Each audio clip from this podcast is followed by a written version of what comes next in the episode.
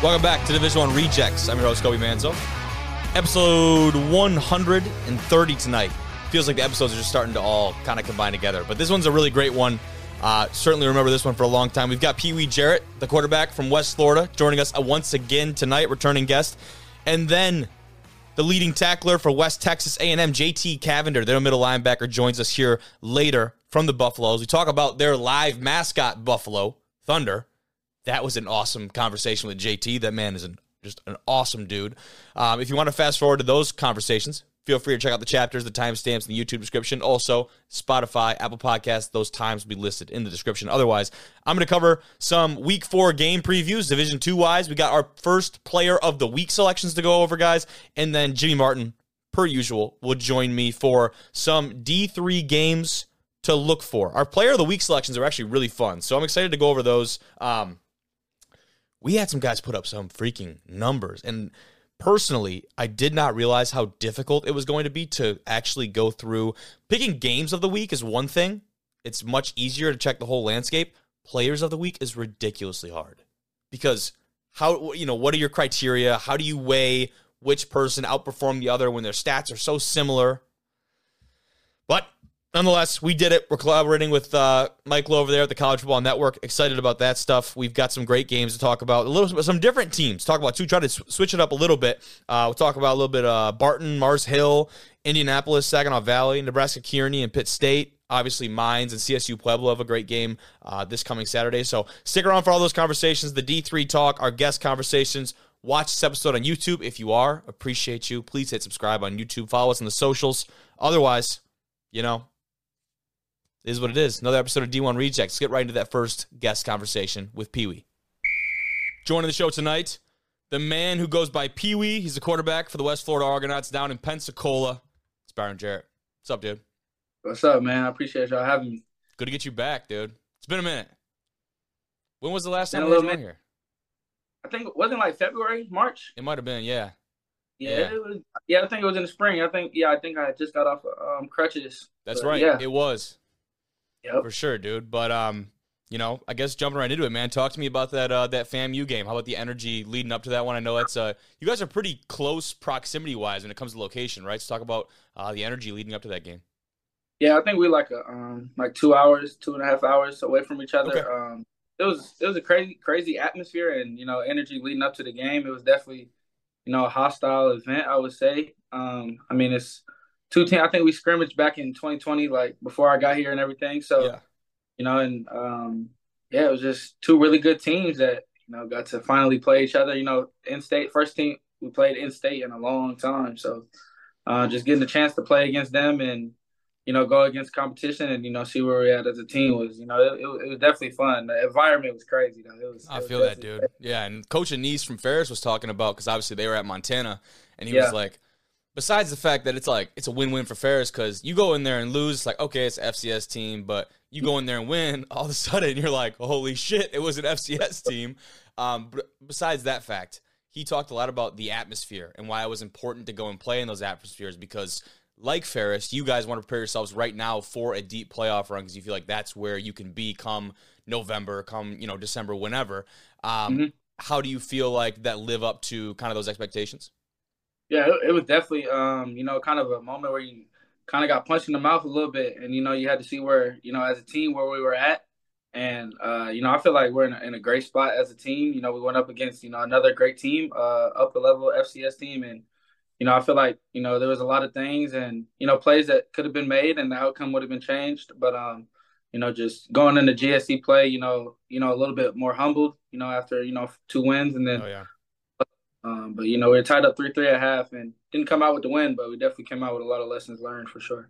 I feel that, and that's what I wanted to say too. Is going into half three three. I was tuned in. I watched ever since like I think it was like halfway through the first quarter. I tuned in, so I got mm-hmm. most of the game that I was I was checking out. But yeah, going into half three three, it was like um, both defenses just doing a great job of keeping the other offense out of rhythm. Right, like I feel like you couldn't get to a point where you got in system, you got to you know really start to um, expand and flex the playbook a little bit because you were just trying to make some off errand throws and they were getting in there getting pressure. But um, how were they doing that? What were they able to do that, like I said, kept you off rhythm and kept you maybe from uh, you know some of those easier kind of uh, pitch and catch?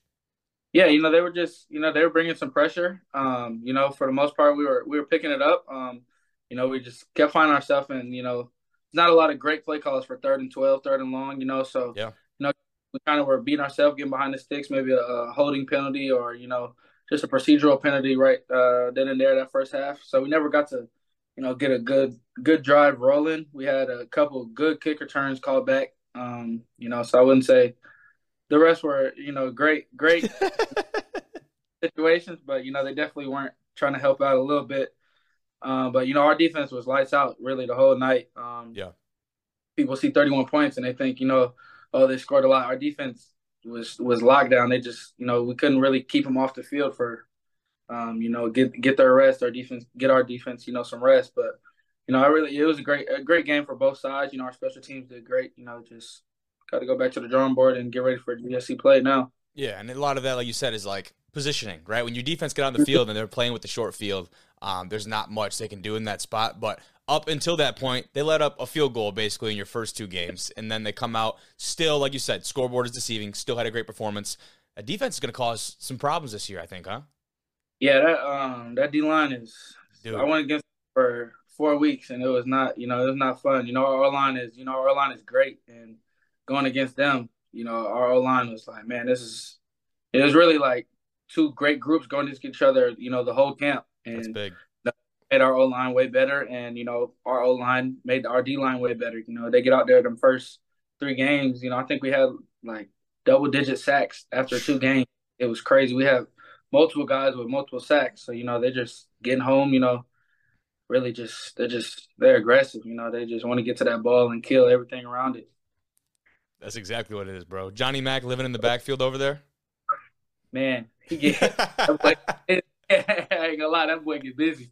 He do, and the thing, yeah. you put him on the outside, you put him inside, and technically, you know, should be undersized to play that inside spot. Um, I don't know what he's playing at now. His weight fluctuated a ton when he was up here, but um, he's so crafty, man. His hand movements, the way he and his motor is ridiculous. You you take that, you add another transfer like the guy we've had on here, Dorn, and uh, mm-hmm. some other great guys in that D line, dude. That was something coming into the season. I was like, because you talk about Coach Mello um, yeah. from Davenport making his way mm-hmm. down there, bringing some of this top tier GLIAC talent down to Pensacola, dude. Like, you just never know on paper how that shit's gonna turn out, but yeah. we've seen it now. Like that's gonna be that's gonna be exciting, exciting stuff, dude. But three games now into the the Coach Nobles era, I guess if you mm-hmm. call it. I think I don't know if there's a better way to say that, but it's no, that's, it is what it is. Um, yeah. If you want to call it that, what have you learned already from this guy who has been quite literally in your shoes and has what seems like a hell of a football brain? Yeah, he um, you know, he always pushed me to be better. You know, no matter what it is. Um, you know, if it was a practice rep or a game rep, he always wants me to, you know, play at the highest level because you never know who's watching, and you know, there's always ways you can get better. But also, just like he, he he's easy to, you know, work with. You know, like he whatever we're comfortable most as an offense or as a team, you know, he wants us to be comfortable at all times. So, you know, he, he's really um, a great players coach and he understands because, you know, he's literally, like you said, been in our shoes recently. Mm-hmm. So you know, for him to just be understanding and, you know, I feel like that's one way our team just molds well because, you know, we got a coach who, you know, he he's more laid back, but, you know, if he got to, you know, turn it up a notch, he can definitely, he can definitely turn it up. So, um, you know, it's just, it's been great to, you know, play under him. You know, I hope we got, you know, 10 more games, 12 more games, you know, left to do this all the way to the natty.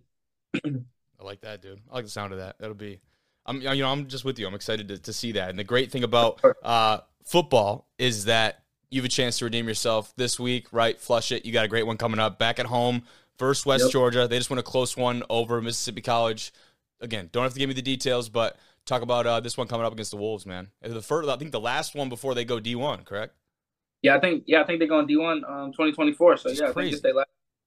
Yeah, it's, it's crazy. GSC losing a lot of people, so uh-huh. it's crazy how that you know how that ended up molding together. Next, we might year. need a little uh little GSC GLIAC merger, man. That'd be I need to do some super conference talks.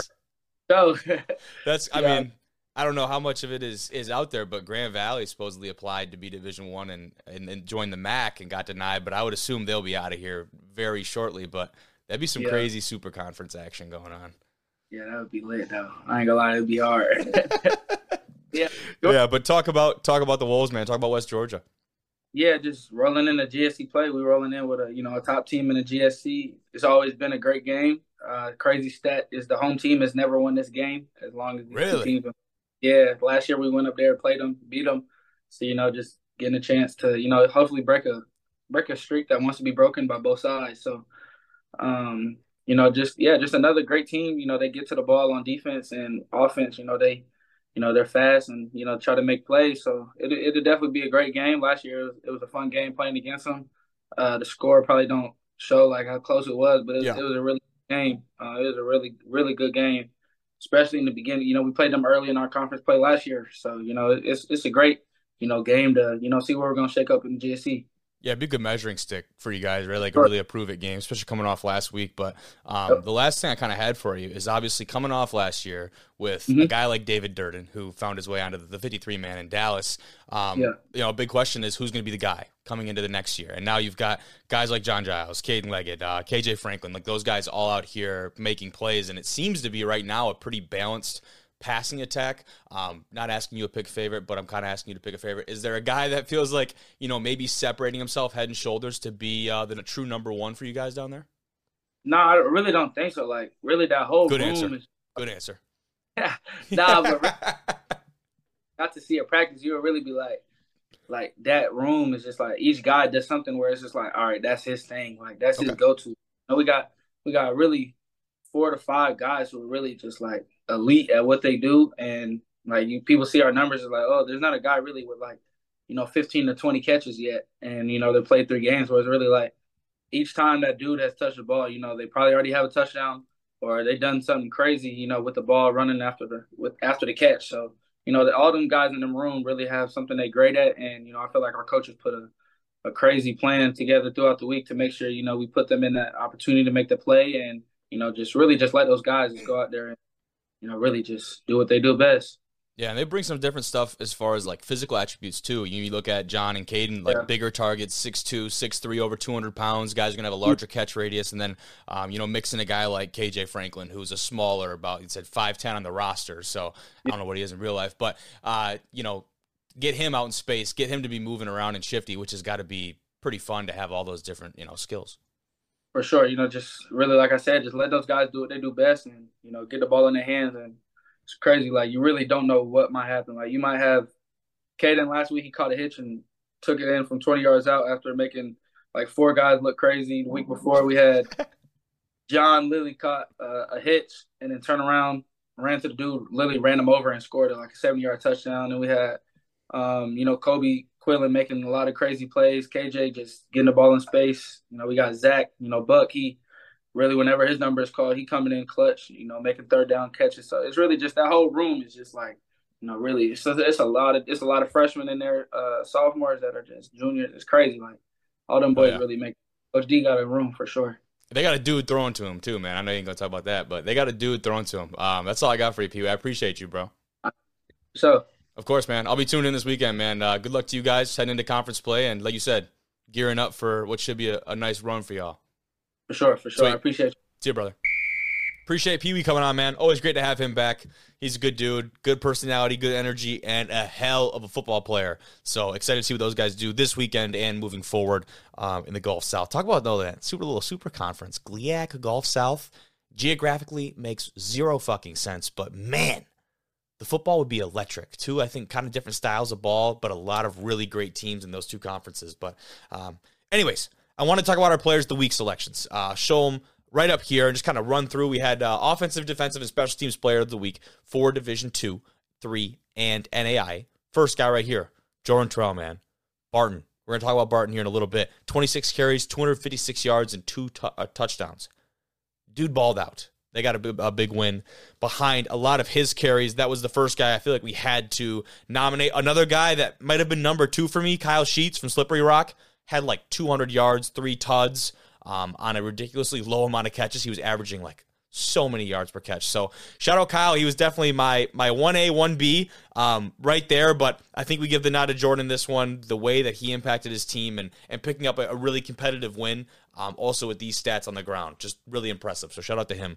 But moving on to our defensive player, we had Trey on earlier in the week. You talked about his stat line Oh my goodness, I almost ran out of room on the graphic. Two interceptions, 77 yard pick six. He had two PBUs, an 88 yard punt return touchdown. He also blocked a point after attempt, returned it for a two point conversion. Dude was all over the field. Craziness. So we had him on. Make sure you listen to last episode if you want to hear him talk about that win for shorter, shorter, not Schroeder. Damn. Shorter University. They've got Delta State this weekend. Should be an exciting one for those guys. Diari Rogers from Lenoir-Rhyne. Five punt returns for the kid, 170 yards and two tuds. That's enough for Special Teams Player of the Week. Big time win for them. I believe they blew out their opponent this last week. That's a squad that is finding seemingly their rhythm at the right time. Division three wise, JJ from Cortland in a loss to Susquehanna. He had these numbers: five receptions, 250 yards, and two tuds. My math, once again, not great. That's 50 yards a pop for number four for the Red Dragons, man. Shout out to him. That is an incredible stat line. Defensively, Rossi Moore, 11 tackles, six tackles for loss. That's a, a, single game record for Mount Union, which, again, any record you can have at a program like Mount Union, if you can set a record like that, you know the type of dudes that have come through that program, the excellence, the standard of winning. You set a single game record like that, we're going to throw you on the list. So, Rossi, shout out to you, my friend. Four of those were sacks, big time plays from the, the Purple Raider there. This one, the stats may be deceiving. Dominic Wynn, our special teams player of the week in D3 for Susquehanna, that same game, two fumble recoveries. Those both ended up being scoring chances for the Riverhawks. A big ch- a reason why they won that game. One of them set up the game winning score. So you might say, oh, not a lot of stats. The impact that this man had in that game cannot be surmised in a couple letters. So uh, shout out to him. Big time players make big time plays. He did it in a pretty big time moment. NAIA Offensive Player of the Week. This one's on me. It's Jack Perka, not Jake. I apologize. I don't know why I had it written down the wrong way. Jack, Jake, don't care what his name is. Dude balled out. 28 45, 407, and two tuds. Jack, I apologize. But um, either way, brother, over there at Carroll, this dude was slinging the pigskin around. Defensively, Damon Burns Mitchell here 10 tackles, two interceptions, a forced fumble, and a fumble recovery for University of the Cumberlands. And uh, another guy over there from Cumberlands. Again, the stats, maybe not crazy from Jabbatosian here, but two for three on field goals, five punts, uh, which is about 30 yard average, isn't crazy, but had a lot of those punts uh, within the 20 yard line. So it was his ability to be able to pin the teams uh, and give the offense of the opposing team a super long field is what we felt gave him the edge in this award. But as always, if you guys have players that you think should be nominated for a Player of the Week award, please please, like I'm begging you, please, because it is so hard to cover everything. DM us, Instagram, Twitter, wherever you feel like it. Shoot us an email, division1rejects at gmail.com. I don't care. Contact us somehow. If you got my cell, call it. You know what I mean? Because I can't possibly see all these guys. It's just too difficult. There's too much going on. But I do my best. I want to make sure that we're recognizing guys. We'll definitely be doing that uh, moving forward. Let's talk about some Division Two games, though. Barton at Mars Hill this is one that uh, if you saw on our Instagram, actually I can pull it up, but we did another uh, release of those AI matchups, and Barton and Mars Hill was one of the the matchups that we featured in our, our most recent Instagram post. I'll pull them up here. We can look at those first, actually, because man, these are so cool. Look at that! It's a fucking gorilla. This is the Nebraska Kearney uh, Pitt State game. Obviously, the Lopers, as in like antelopes from Nebraska Kearney, and I've got them like set in the jungle because this game is at Pittsburgh State. Their stadium, yes, is called the Jungle. So, what more appropriate than that man right there? May as well be Chase, uh, Trace Jeffries. D1R athlete Trace Jeffries, offensive lineman for the uh, Pitt State. May as well be him standing right there. That is an imposing dude anyways, that was the first one. But man, these are every week. These are going to be so much fun uh, to work on. Here is uh, Bethel versus St. John's. St. John's is the Red Storm, which I didn't really realize, but there you have it. Bethel's mascot is a lion. Um, a little NAIA matchup. We got Midland, the Vikings there, kind of landing ashore, and then the Mustangs from Morningside getting ready to greet those guys. And then moving forward, here's the one we're going to talk about Barton and Mars Hill, the Bulldogs. I'm always game for a, an English Bulldog matchup. They are in mountain lion territory. Those things look ferocious. They look hungry. But Bulldog ain't no slouch now. Bulldog ain't no slouch. And then our last one was uh, Hardin Simmons uh, at Endicott. How do you make seagulls look intimidating, you might ask? You put a shit ton of them on the screen at once. A swarm of seagulls. There you have it. Purple Cowboy trying to fend off the flock. there's your AI generated uh, uh, picks for the week. But man, again, once again, if you want to see your team on one of these, shoot me a message, man. I'm always open to, to doing that stuff. But fun stuff. Let's talk about this matchup, though. Barton and Mars Hill. And you look at two teams that have had uh, some pretty solid success this year. Mars Hill sitting at uh, 2 0 right now. They did not have a week one game. And Barton is 3 and 0 with their most recent win, a close one, coming over UW, uh, UVA Wise, excuse me, uh, and 28 24. And that would be the game we talked about Jordan Terrell their game on the ground right now looks really incredible because not obviously just because of him, um, but in a big part because of him. Uh, they're looking really good on the ground. Looking at the the stats here. They have 35 first downs rushing compared to 15 passing. So maybe not the most balanced offense in the world, but that's fine because if it is working, you know you don't need to you don't need to change it. They have 831 grounds as uh, grounds, yards on the ground as a team this year. That is really impressive.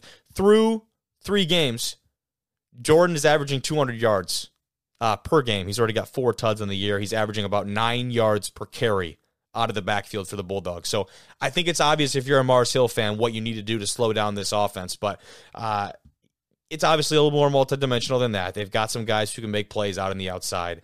Uh, Jaquan Lynch there at quarterback for them, but um, uh, and that's that's the name of the game. I mean, you know, it's pretty simple to to be honest. If you can shut down that running attack for them, you're going to be doing all right. Mars Hill, two wins, both against uh, pretty quality opponents. The first one being over Wingate, uh, who we thought potentially was going to be you know, a top 25 team throughout the entire year this year. A lot of hype come around those guys. They pull out that win 15 10 in week two, and then uh, Catawba 35 20. And this team, it, those are two quality wins for them. And if we look at some of the stats um, for the Lions, the Mountain Lions, which by the way is kind of a what's the difference between a, mount, a mountain lion and a uh, wildcat? Talking about these guys a little bit, man. Uh, J.R. Martin, quarterback for them, and looking at kind of the bigger contributors for these guys, uh, John Gillette out of the backfield is is kind of the one to look at. 156 yards per game right now, only through two games, I know, but still gonna be a gonna be a force for them. Their defense has certainly stepped up. Holding that Wingate offense to 10 points is something very impressive. So, uh, you know, I don't know if I'd pick a favorite in that one. Uh, Barton feels to, to be like on a roll right now, so wouldn't be surprised to see either of those guys pull out that game. Another one I want to talk about, number 17 Indianapolis at number four, Saginaw Valley should be a very interesting one. Saginaw Valley coming off a week where, you know, Truman State had their number last week, so don't be surprised they come out a little pissed off. This next stretch for Saginaw Valley, man. Last week they had they were at Truman, then they go Indianapolis, Grand Valley State, Ferris State. Man, that is the gauntlet if you are a Cardinal. But 21 to 7 loss last week for Saginaw. They're going to be super fired up for this one. Indy 2 0, convincing wins over Hillsdale and Wayne State. They come into this one with a lot of confidence, and rightfully so. They're playing some really good ball right now. Uh, should be interesting to see how that shakes up. Nebraska Kearney at number three, Pitt State. Pitt State has found their rhythm in some games. Some of them been a lot more interesting. These last two, you look at Fort Hays at halftime, they were behind, they trailed, turned it on in the second half. Central Missouri, 38 37. They just barely eke out that win by one point over the Mules. This one, I'm expecting this to be a little bit closer than people think. Nebraska Kearney, I think, brings a lot to the table, especially offensively. If we pull that up here, they're one and two right now, but certainly don't let that number dissuade you. They lost a close one by three points at Central Oklahoma in week one, and then uh, just lost most recently to Missouri Southern 13 to 18. So their margins are very small on these losses, and I think that's something we're going to see in this Pitt State game. I'm still, I'm, you know, would certainly feel like Pitt State is going to pull this one out, but I would feel like the Lopers are going to keep this very competitive, especially um, at least in the first half. See here, um, pulling that up. So definitely don't be surprised by that. Pitt State, though, maybe see them look to come out and be dominant, have a little bit more of a wire to wire victory, which has kind of eluded them up until this point. TJ Davis um, for Kearney is a name that a lot of people have heard because a lot of hype coming around him uh, for the rushing attack there. He's got 200 yards on the year already, only averaging 58 per game, though, is something that they are certainly going to uh, want to get up. But in the passing attack is where he gets a lot of his work done. And Right now, he's averaging 200 yards. He's got four tuds to two interceptions. So turnovers are going to be a key part of this Nebraska Kearney offense. Can they hold on to the rock? Can they maintain the rock? And if they can do that, they're going to be in the game with Pitt State. But if they do have those turnovers, they do have penalties, they shoot themselves in the foot, the game could get ugly. The game could get very ugly. So, finally, though, another game I wanted to talk about Colorado Mines, number two in the country right now at CSU Pueblo. Is this, is this safe to say like this is the RMAC title game right now? Is that ridiculous to say that? Kind of because CSU Pueblo is one and two, which is really crazy. Um, you can certainly make the argument that Western Colorado is is there, but they're two losses at Grand Valley State in double OT, and then versus Western Colorado, who is a really solid squad. So we'll see that you know between Western Colorado and CSU Pueblo, both pushing Mines this year to be the potential top dog in the RMAC. Mines sitting at a crisp three and zero oh with huge wins over GVSU and Angelo State, the number three and four teams in the country you've beat. Whew, that's impressive dominant win, wire to wire win over Adams State last week. And if you look at, I'm going to even just peep the box score on this one here. Matocha was 20 for 26 with 341 and five tuds. Good lord.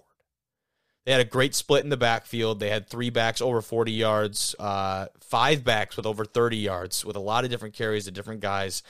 Max McLeod, another 100 yard performance from him. I mean, Mines has consistent offensive players, and we talked about that defense absolutely suffocating that front seven. They only got up seven points last week. So we'll see what Chance Fuller and the boys over at CSU Pueblo can do. Um, thankfully for them, it is at home. So look for that, obviously, to be a competitive game. You get into this league play, there's going to be some things that happen. Still taking Mines. Still taking Mines. But before we get to Jimmy and the D3 talk, some of the D3 games of the week, let's go over to that conversation with JT Cavender from West Texas A&M. Joining the show tonight, reigning All-American linebacker, the current leading tackler for the West Texas A&M Buffaloes, a man who closely resembles the mascot his school represents, JT Cavender. What's up, dude? What's going on, brother? Thank you for having me, man. I appreciate it. of course. What do you think about that statement? You feel like you're a buff guy, huh? Oh, uh, yeah, I'm definitely, uh, you know, definitely part of the Buffaloes. There's no doubt about that. Are you guys gonna ever lean into that, man, and like all roll up pregame, like wearing a couple pairs of buffs on your face, or when's that gonna happen? Well, uh, I don't know if you know this, but we actually run out behind a buffalo, a live buffalo, uh, every game. Like Colorado? No. Yeah, like Colorado. We like. Uh, I think theirs is Ralphie. Ours is named Thunder. No so it's the exact same thing. Yeah. What? Why did I not know that? That's electric. Oh, yeah, it's cool. And sometimes the uh the herdsmen that that run with it, sometimes they'll uh they'll actually get dragged by it. It's it's kind of crazy. yeah. How big is this thing? Oh, I think it weighs eight hundred pounds. I mean, close what? to a thousand. Oh, it's it's huge. Yeah and it's still it's still in its like second year. I mean, it, it hasn't been alive. I think. I mean, don't quote me on that, but yeah. I think it's pretty young. Yeah. Okay. Yeah, it's pretty Dude, cool. What's though. the training like to become one of the handlers, like for those guys that bring it out and you know manage that? Well, I think they do training on their own, um, okay. but we also do run throughs before game days, and we try to get it acclimated to all the noise and and us screaming behind it. So, really? um, yeah, yeah, they were out there doing that with us, and doing some free practice runs. It's pretty cool. is that one of those things where you've got like I know a lot of teams at practice will get speakers and do like crowd noise and other things. Like is what the, you guys yeah. pump it all in there? It's exactly like that. Yeah, That's we play the music on the speakers uh, over the stadium, and uh, then we're behind it screaming as loud as we can.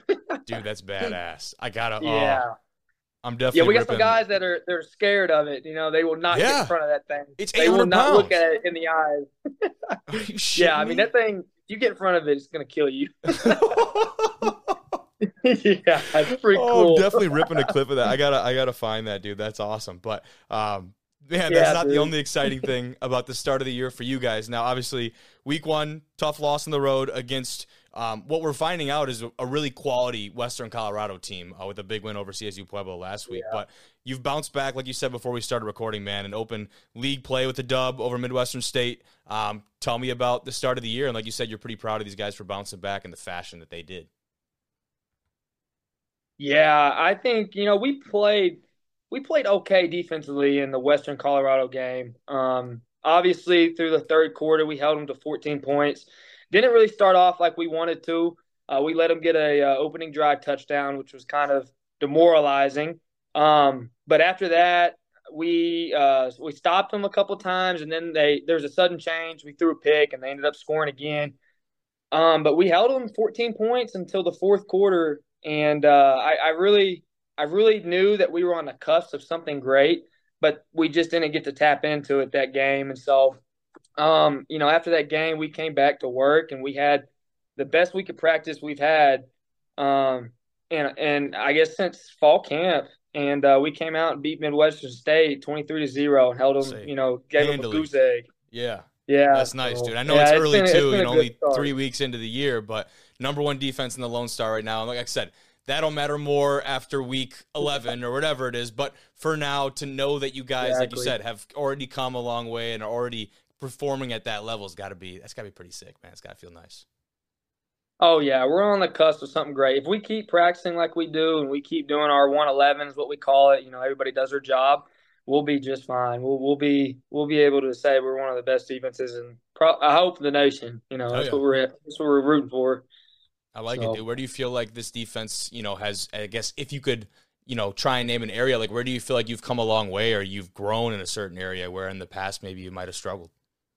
Yeah, well, I think so we got a new coaching staff um, okay. this past spring, and yeah, so we've had them for you know uh, this up, upcoming um, Christmas will be about a year since we've had them. Gotcha. And uh, I, I think just the main thing with this defense and the way that we've really grown um, is through just our confidence and being able to know uh, that I can do this on this play, or you know, just just understanding our calls and understanding what the the DBs are doing and what the D line are doing, linebackers are doing, and so it's just really been our confidence. Yeah, that's big time, dude. And like assignment based football, if you know where you got to be, you can play fucking fast and you can fly around yeah. and you can make plays, and that's like, especially a dude at your position over here yeah. with the oh, you got a cowboy collar, the roll going. What do you got going on under those shoulder pads?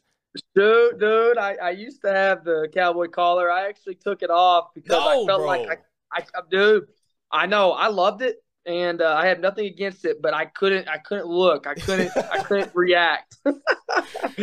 so I had to take that bad boy off. You know.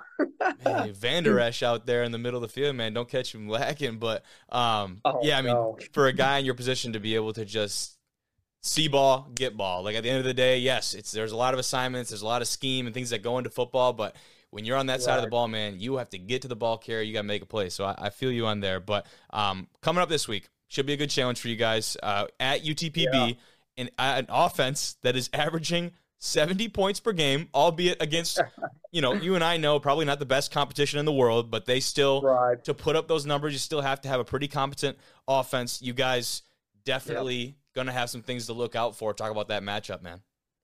Yeah, I mean they're definitely explosive, and you know the guy that makes that offense go is their quarterback. He he likes to get out of the pocket and throw, and uh, he he really extends plays, and it really makes it hard for the coverage, um, you know, to stay with the receivers. But yeah, I, I you know after watching their games, I mean they are explosive, and it's going to be the best test of the year for us so far and uh, we're it's something we're really looking forward to because we really want to be tested and uh, we really want to know how great we can be and so this is the first step to determining that no so, yeah we're totally. excited mm-hmm. and you look at that offense as far as their rushing attack goes they've got three guys that split the workload relatively evenly how does that change right. how you maybe approach a matchup where you can't exactly key in on one player who you know is going to get x amount of touches it could be any of the three yeah, well, you know, defensively, you're trying to you're trying to find tendencies, and when you got one guy in that's getting most of the carries, you know his tendencies. But mm-hmm. with three running backs, there's three different tendencies, and so, um, and they kind of change them up every play. They're not all the same, and so it gets a little bit challenging when you look at that kind of uh, aspect of it. Yeah, I hear you on that. And you had already mentioned that quarterback Kenny over there. He's been dealing. You said it yourself, extending plays with his legs, getting kind of those. Um, I think that's where a lot of their explosive plays have come from. Where you get into that scramble drill, all of a sudden people are moving all over the place, a lot of moving parts. But um, as far as their wide receiver room goes, I noticed they have a really good blend of uh, some smaller, shiftier wideouts, and they also have a couple guys who are maybe over six foot, got 200 plus pounds on them, and are going to be some bigger targets. So I feel like that's probably going to be one of the bigger challenges for you guys because they should be, you know, in on paper in the stat book, pretty balanced offensively, right?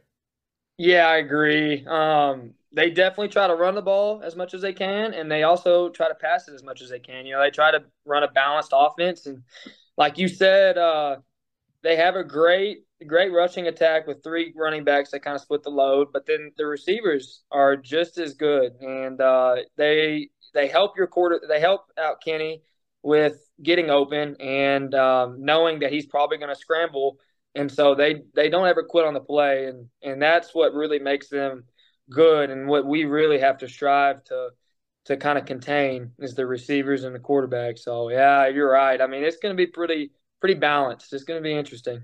For sure. I feel like I know the answer to this, but are you more of a run him down, hawk this guy, or meet me in the A gap type of dude? yeah, most definitely meet me in the A gap. yeah, yeah. There's no doubt it. about that. you can take the cowboy collar away from the kid, but you can't take the A gap away, brother.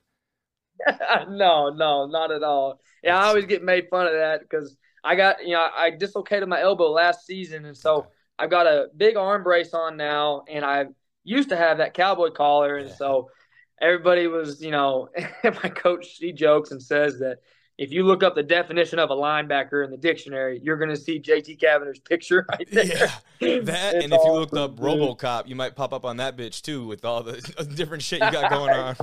You got the whole like JJ Watt yeah. deal where they got the uh, thing on the arm. Are you wearing like? I know some of the guys get like a modified knee brace for the arms.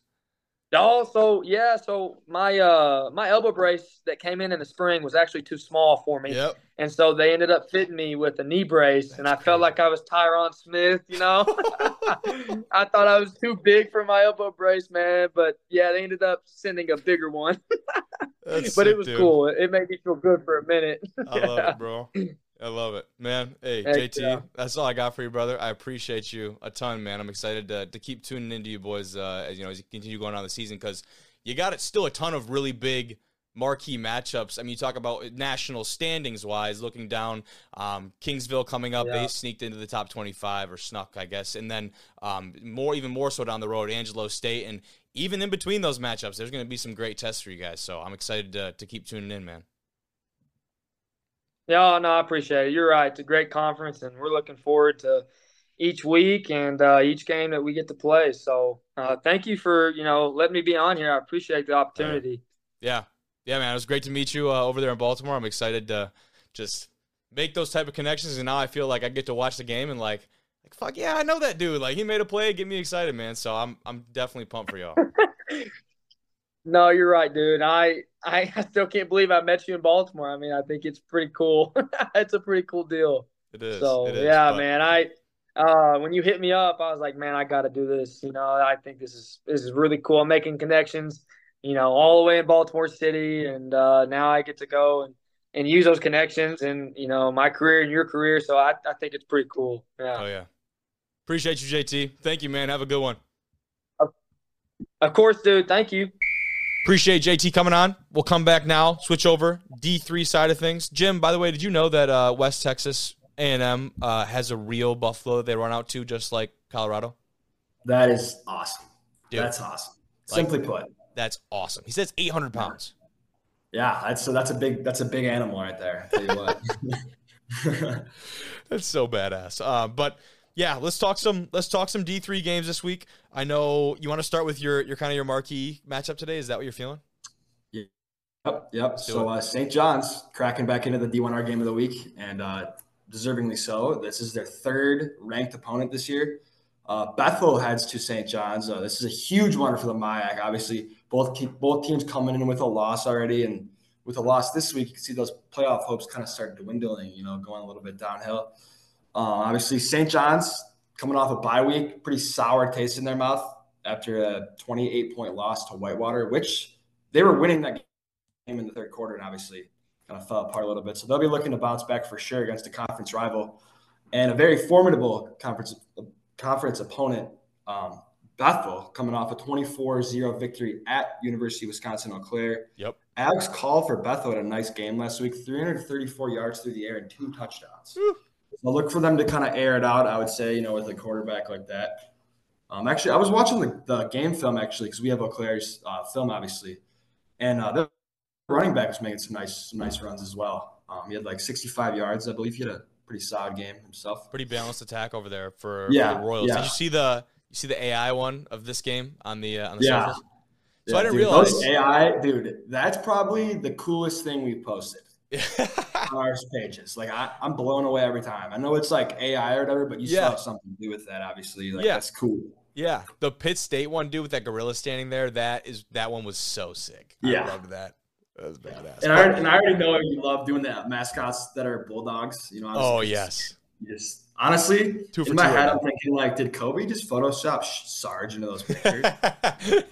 no, dude, No. it's so it's it's crazy. But um, I didn't realize looking at because I try and do the mascots and looking at St. John's. Obviously, it's like their handles are always like Johnny Football, like that those type of things, like the Johnnies.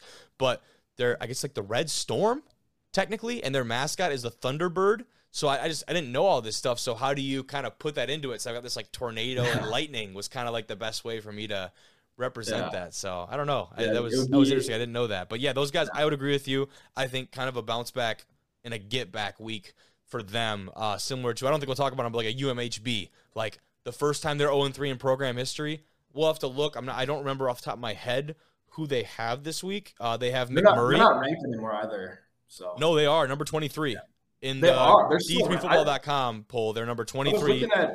Oh, I was looking at. A diff- I must have seen a different one because I saw in one of them at least. Maybe it was the AFCA? Maybe, yeah. There's a couple different ones, but I guess the D3 football still has them ranked. But I mean, Yeah, mean, So obviously they've also comes three into really town. good teams. So I would hate to be McMurry this week coming into town for them, dude. They're going to be so hungry to get that win. So, uh, either way, definitely expect them to have a, a huge bounce back. But tell me about uh, Augustana and, and Wheaton. So this is a huge CCIW matchup uh, between these two undefeated teams. Uh, this was there was a couple games this week that could have been the D1R game of the week. This was one of them. Um, there's some really really tough decisions for me to make this week. Um, Kobe, do you want to take a guess, just a wild guess, how many points a game Augustana is averaging this year? Through how many? What three games? Two games, two games, Two games. Forty-five. 61, 61 points a game. Against who? Who did they play? Um, I'd have to. I'll- I'll find it, I'll find They it. scored one of the games. They scored 74. Jesus. 74 points. Uh, yeah, you might have to look who they who they played in that one, but uh, I just kind of looked through their schedule, saw some scores, and I couldn't even- I could not believe my eyes when I saw 74 points. Uh, there's been a couple of games like that in Division Three where uh, I know Platteville scored 80 against Lakeland. Um, there was like Yeah, a so it was- 98 nothing game too. I don't know if you saw that one. I forgot. Yeah, it was who at Simpson and then home versus Elmhurst were the two the two yeah, wins for that them. sounds right. That's that sounds right. Yeah, the uh, the Blue Jays had a tough game against uh, Yeah. against the Vikings. But uh, meanwhile, Wheaton has a few signature wins of their own, taking down number 22 Wisconsin Oshkosh. I believe that was two weeks ago. And they also took down their conference opponent, Illinois Wesleyan. You always want to win your first conference game, and they they did that 47 16 over the Titans. Yeah. So they uh they they took that one and just ran with it. Uh, you know, Wheaton's just a perennial powerhouse, the Thunder. Uh, they expect big things from them all year. I mean, they'll they'll make a push to win the CCIW. I mean, if if anyone's going to do it besides North Central, it's going to be Wheaton. Yeah. So And that front seven for them has looked incredible. Looking at the box score from last game, 284 yards on the ground for the Thunder compared to 50 of their opponent. That is domination of the line of scrimmage. And if they can do that, you know, you can play. I don't care who you put on the schedule, you're going to be in the game. If you dominate the line of scrimmage the way they were, the passing yardage numbers, uh, very similar kind of across the board, but it looks like they were able to seriously get in the backfield, disrupt plays, a lot of tackles for loss, couple sacks in there. Um, again, if you're able to do that, that is a surefire way to keep yourself in any game. Looking at, I wanted to find two here. I'm assuming the time possession had to be pretty uh, lopsided as well, and it was 36 minutes to 23. That tells you all you need to know about that one, dude. yeah, I mean, obviously, you know, this games are one lost up front, uh, especially. I, I would say I would have to look at this percentage, but when you outrun a team and you have more time possession, you got to be winning that game eight out of 10 times minimum. I mean, I'll have to look what the number is on that, but I mean, come on, dude. If you if you control the line of scrimmage and you run the ball, it's gonna wear on a defense. Absolutely, absolutely, so, dude. But yeah, tell me a little bit about this uh, Carnegie and uh, Grove City game. This is our first President's Conference game on the Division One region slate. Uh, this one caught my eye for sure. Two three zero oh teams looking to go four and zero. Oh. Number fourteen Carnegie Mellon heads to Grove City, and uh, like like another another game where it was really hard to not make this the game of the week. Um, I just I had to go with the top 25 matchup. However, uh, Carnegie Mellon has only allowed 10 points through three games, including two shutouts. Man. So if you want to do the math on that, that's 3.3333 points a game. Um, it's just stunning defensive effort all year for Carnegie Mellon. I expect nothing less out of them this week. I expect a low scoring affair. But Grove City, on the other hand, they average 29 points a game, so they can fill up the scoreboard. Uh, they know how to get in the end zone. So this is another. Is this good offense going to keep it rolling, or is the defense going to stonewall them? Mean, we're going to have to find out. But uh, two three zero teams looking to take sole possession of the conference. I, this is a big one. Huge yeah, I think it's a big prove it game for Carnegie. Not that they're three and zero. Oh, you could argue how much they have to prove, but looking at their strength of schedule through the first three weeks with Geneva, St. Vincent, and Waynesburg, um, just squads that, again, just about everyone who probably predicted schedules at the beginning of the year probably predicted Carnegie would go 3 and 0 through those games. Now it's, you know, as you start to get into some more of this conference play, it's let's do it against a team that maybe we aren't expected to, you know, go out and have that same result. So it sounds weird to say it, but prove it game for the uh, the Tartans over there. Yeah, and it's a prove it game for Grove City as well. I'm, I'm sure a lot of people are just overlooking them like Grove City. They're going to play, you know, like, are they going to take down Carnegie Mellon? Are they going to give them a good game? I think they will personally um, especially being at home against a ranked team. They're going to be bringing the juice all day. For sure. All day. With you on that, dude. But yeah, bring us bring us to the next one. Uh, this is a huge, huge OAC conference matchup. Uh, just a heavyweight battle. Two three zero teams. Is Mount Union on upset watch? I mean, this could be like a game that kind of like kind of slowly walk into. Uh, Muskingum, you know, good program, three and zero. Um, but Mount Union is Mount Union and they're the Purple Raiders, and they're going to come in there, and I think they're going to have a very, very effective game, being that their defense only allowed three points a game. Uh, just defense all over the D1R slate this week, but Mount Union, three points a game. Are you kidding? Yeah, that's sure.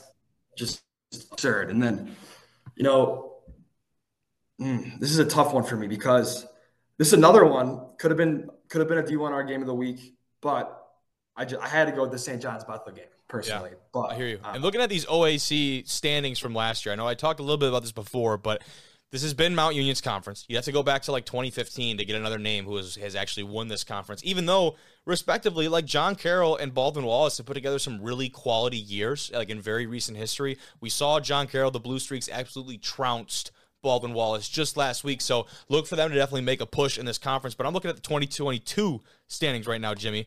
Muskingum not even they were the fifth in the conference, sitting at four and five. So for them to start out hot this year, start rolling with that momentum. Not to say they're going to go in there and steamroll Union, but maybe they do make a push, if not for that one spot, for the two or three, and kind of usurp, you know, a John Carroll or a Baldwin Wallace from those spots that feels like haven't moved around in quite some time. Well, you know what they say: if you want to be the best, you got to beat the best, and they have an opportunity to do that this week Amen. against one of the best programs in all Division Three. So. Amen, dude. Yeah. Anything else that uh, kind of caught your eye this week? Um, I will say this. Uh, last week, the Blue Devils took on the Gustavus Adolphus Gusties. Yep. Uh, Jack Breitenbach, the wide receiver. Yes, back-to-back games with 200 plus receiving yards. Damn. He had a he had a nice game against us. We we took the victory last week, Royal Devils. But you got to give credit where credit is due. This kid's an incredible player. He's making plays all day. Um, look for him to continue to roll with. He's now leading the country in receiving yards. Are you serious? Yeah, 400. He's got like 400, like 90 something. I want to say. Wow. Yeah. Yeah. Yeah. Another one I had kind of highlighted on here. If we're talking OAC, especially number 17, John Carroll at Heidelberg, which is another one of those squads in the OAC. Um, they had a kid, and I'm totally blanking on his name now. They had a kid last week with three interceptions that was potentially going to be our defensive uh, player of the week there, but then Rossi Moore came in and, and took that spot over. Yeah. But big OAC matchup there for I think a very similar situation that we just talked about. A team like John Carroll who has seemingly found their stroke. Uh, they look really solid, but Heidelberg has put together a couple quality seasons. Their defense feels really staunchy right now and not going to let up a ton of points. So that could be interesting. It's at home for Heidelberg, so look for them to keep that one very competitive. But otherwise, nothing exactly that jumps out. Number five, Hardin Simmons at Endicott. Endicott's a team that that when they scheduled this game, I think they kind of raised a lot of eyebrows because this is one that uh, Endicott being up in like the East Coast area, it's like a, in New England ish area, for them to make that kind of scheduling decision with a Texas team from the uh, the ASC, right? Like that's that's pretty crazy stuff. And they also have a really good squad up there. I believe they sit at. I'm trying to pull up their schedule right now, but it's just giving me. are, they the, are they the Northeast Athletic Conference? Is that the NIAC? I'm not sure. I know there's a couple New England conferences. Looking um, at uh, at their schedule though, they're two and one right now. Their one loss coming to number 18 Ithaca. That was a three point loss.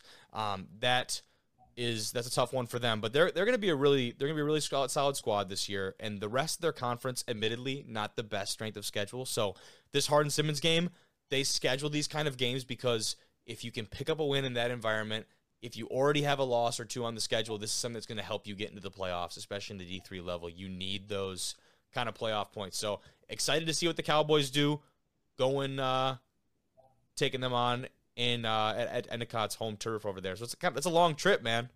It's a long trip. Yeah, yeah, absolutely. I mean, anytime you got to go from Texas to whatever it is, like New York or Connecticut or something. I mean, I, I, I would hope they're flying. I hope. right? You never um, know, yeah, bro. I mean, I, I, think that's a safe assumption to make. I would say. Yeah, you I, you literally never know, man. I, you would hope so, but there's a lot yeah. of shit that goes on, and some of these guys are just stuck out in the dry, man. Yeah. But yeah, man, I think we I think we covered most of the most of the bigger, more notable matchups, dude. Now there's a not really a huge matchup, but a very big rivalry week. Uh, Loras versus Dubuque is a huge, huge, okay. huge uh, rivalry. Uh, obviously, not those teams are not really doing too hot, but that's something I definitely wanted to mention because I know one of my buddies, John Kreidler, as a Loras Duhawk, he actually just graduated, and I, he was always like telling me like, dude, dude, you got to cover Loras versus Dubuque. You have to. I'm like, all right, man. like, I'll, I'll, mention it for you. I'll mention yeah. it for you. I love it, dude. Yeah. Yeah, Loras versus Dubuque. There it is. Okay. Interesting. Yeah, no, I mm-hmm. haven't I haven't heard do you know anything about that uh that rivalry over there? Uh there's in-state rivalry. They've been playing. They probably matched up like 25 times. I want to say. I think I looked at that earlier. Uh, it was actually 21 matchups. 21 matches. I remember looking at it earlier, but uh, kind of a newer rivalry. Newer the Key rivalry. City Champions. It's called the yeah. Key City Clash. It began in 2008. Yep. Uh, hmm, maybe the Key City Classic began in 2008, but they played longer than 2008. Okay. I want to say. Yeah, but I mean that must have been when they started the uh, trophy or whatever it is. No, it definitely was because this this record goes all the way back to uh, 1909. Hmm. Interesting. Yeah, so it says the official Key City Clash began in 2008, but this has obviously gone. This has gone on for much longer. Now, uh, looking at the winner of this, dude, the last one, two, three, four, five, six, seven, eight, nine, ten, eleven games have gone to the Spartans.